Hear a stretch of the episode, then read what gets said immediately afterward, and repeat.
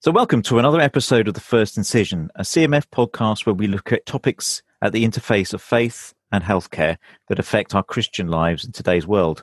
I'm your host, Steve Fouch.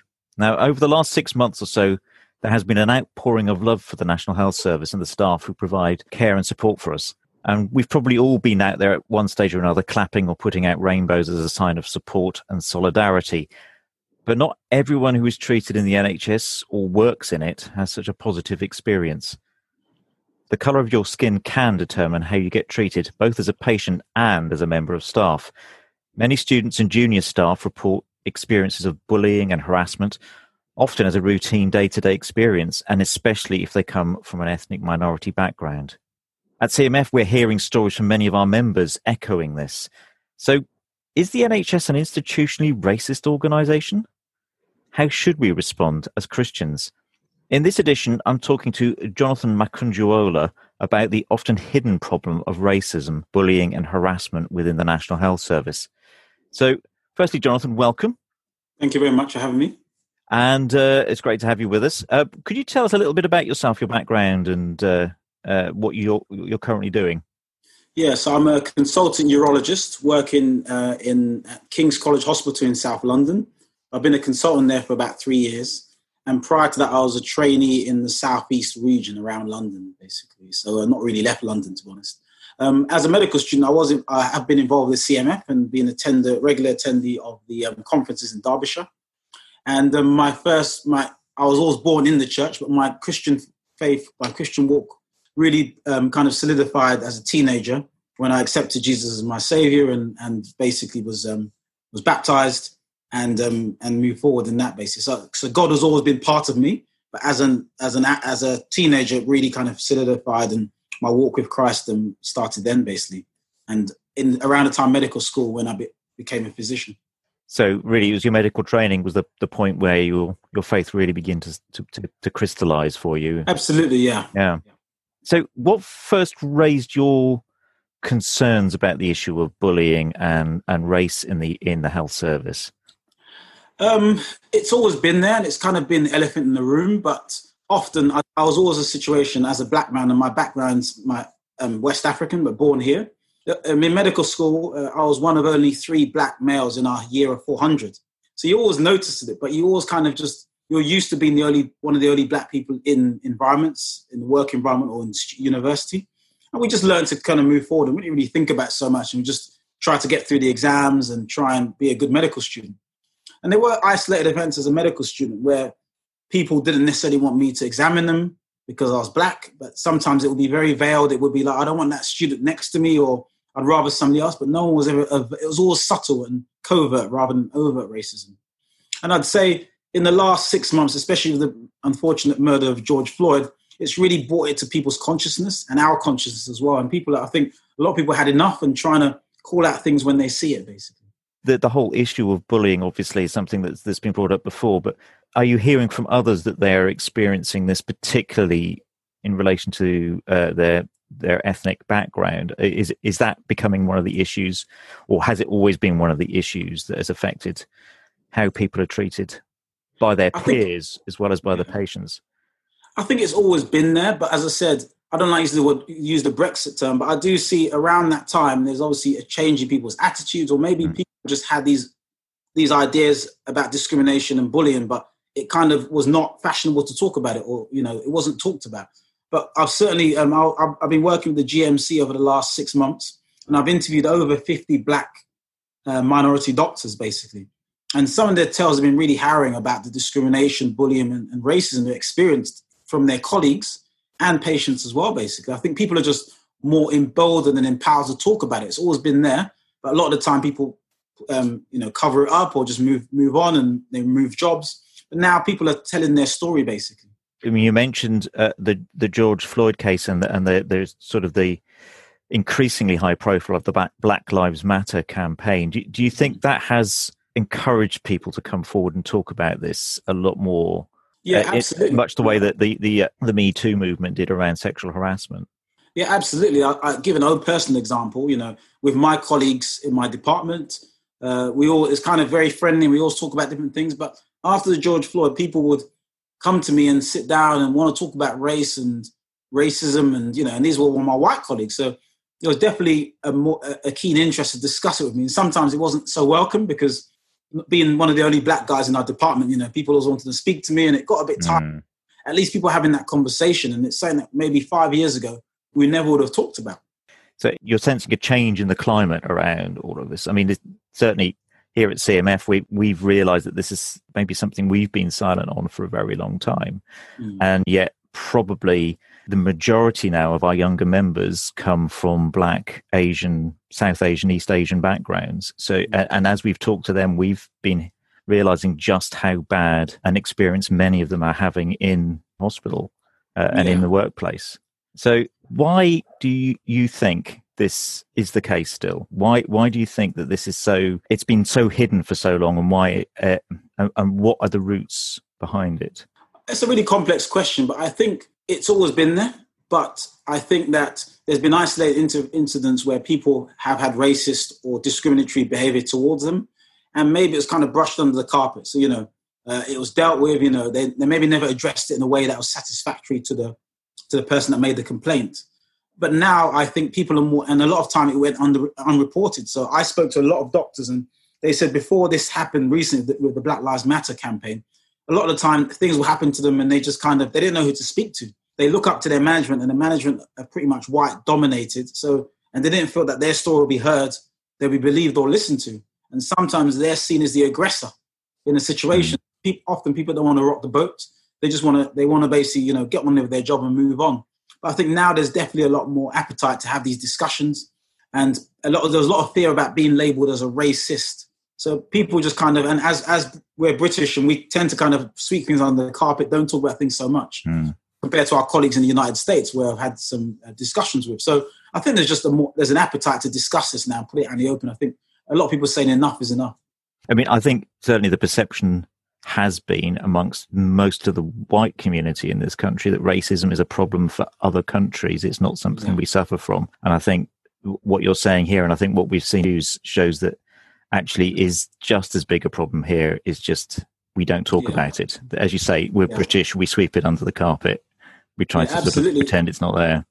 Yeah, so I spent some time in the United States, in Georgia, Atlanta, which is a very southern state. And like there were areas where there was overt racism. If they didn't like you, they would say you, and sometimes use the N-word as well, basically. And I've seen that and heard it.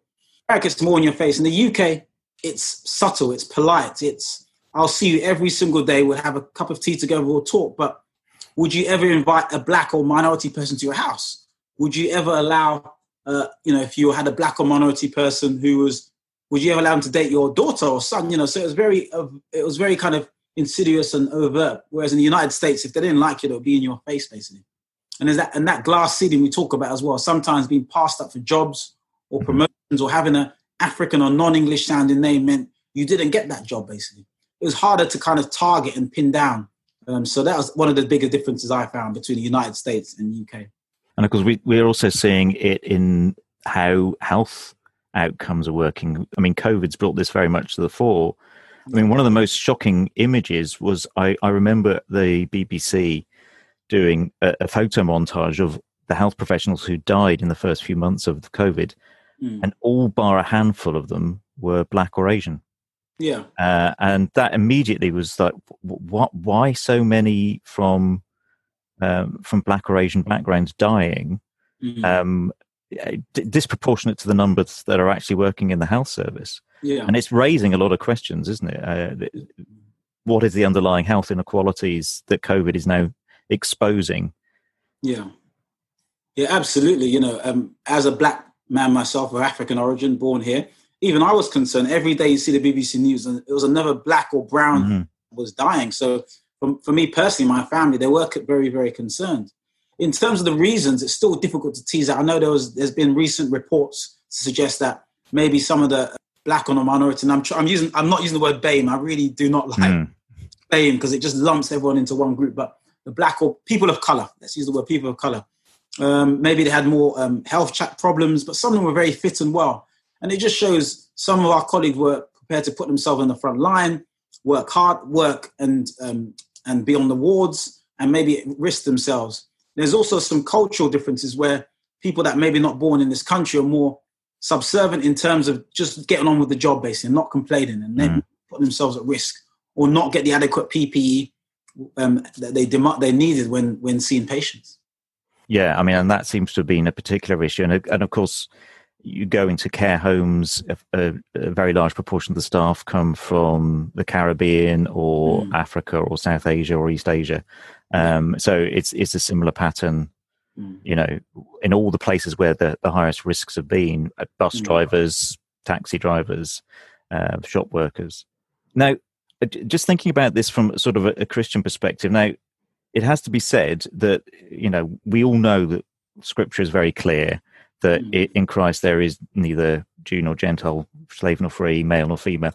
We all quote that, but we know the church in this country has not got a great history on this from, you know, historically going back to the amount of money that the Church of England made out of the slave trade, down to the total failure to accept the Windrush generation or the Ugandan Asian community. You know, the Christians from both those communities were not welcomed into the British church.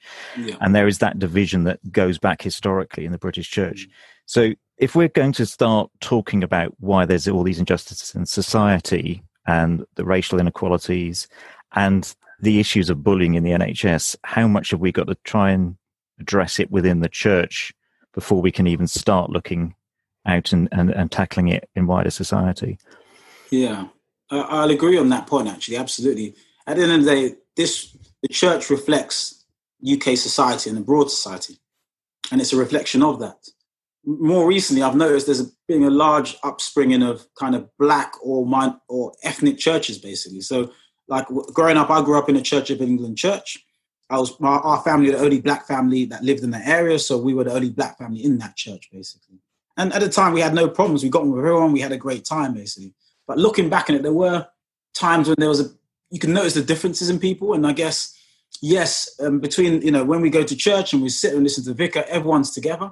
But how many times were we invited to people's houses? How many times actually did we interact outside of that environment? And I guess with the church has to look long and hard at itself, basically, to see, have we been inclusive to others as we would like to? And I just think of the times of Jesus where he was with the downtrodden. He was with the Gentiles. You know, he wasn't with the masses, and you know, and it makes you think about these things, basically.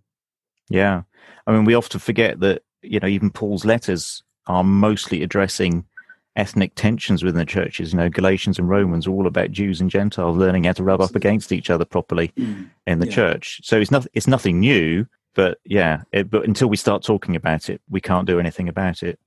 Yeah. So. And also, I think it's about representation.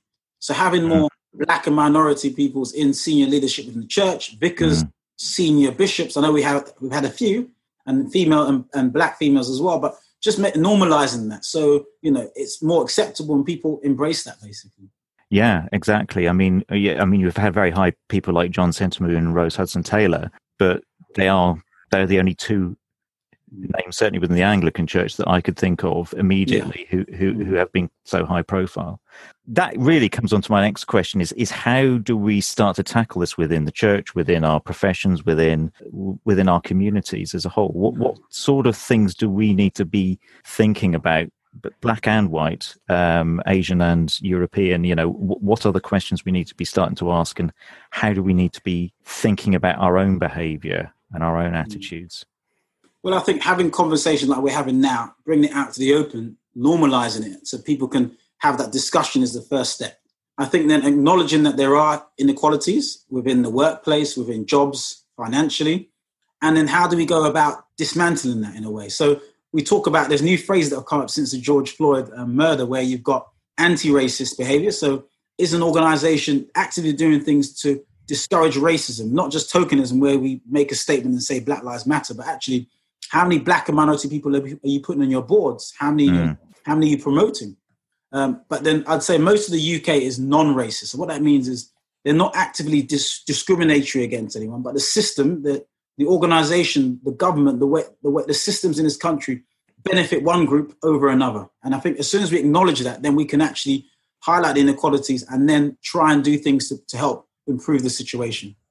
Yeah, so it starts with a conversation. But it also is as you were saying earlier, about how much are we doing the simple things like getting to know our colleagues who come from, for those of us who are white, getting to know our colleagues that come from a different ethnic background.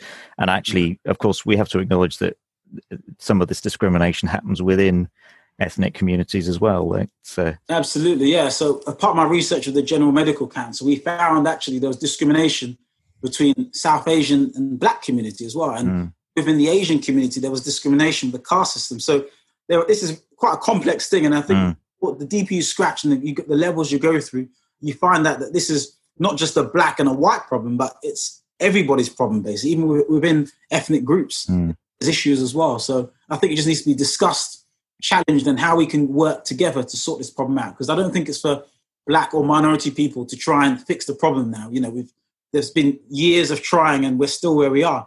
So I think it's for the general population, knowledge of the problem, and everyone work together to be anti-racist and try and move forward together.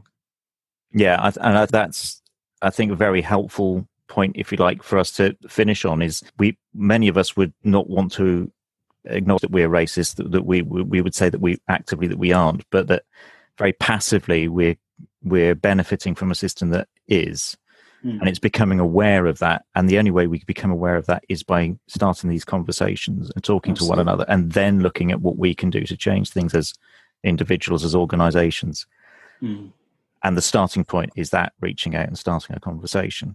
Yeah. It's not the end of it, but it is the start.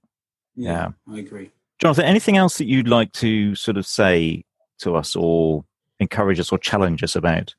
I'd say, I think after speaking to many of those doctors and medical students, played heavy on my heart, to be honest. I thought we're in 2020 now, and some of the stories are really harrowing of kind of people that were really going through issues of racism and discrimination within the NHS, between doctors, nurses, and different members of staff. And I think it's important to have those conversations, acknowledge things. And if you have a colleague who's in trouble, you see there's a problem, challenge and help.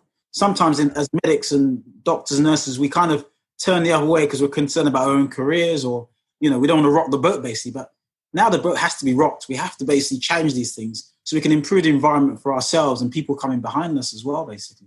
I think to do nothing now is pretty unacceptable, given all that's going on.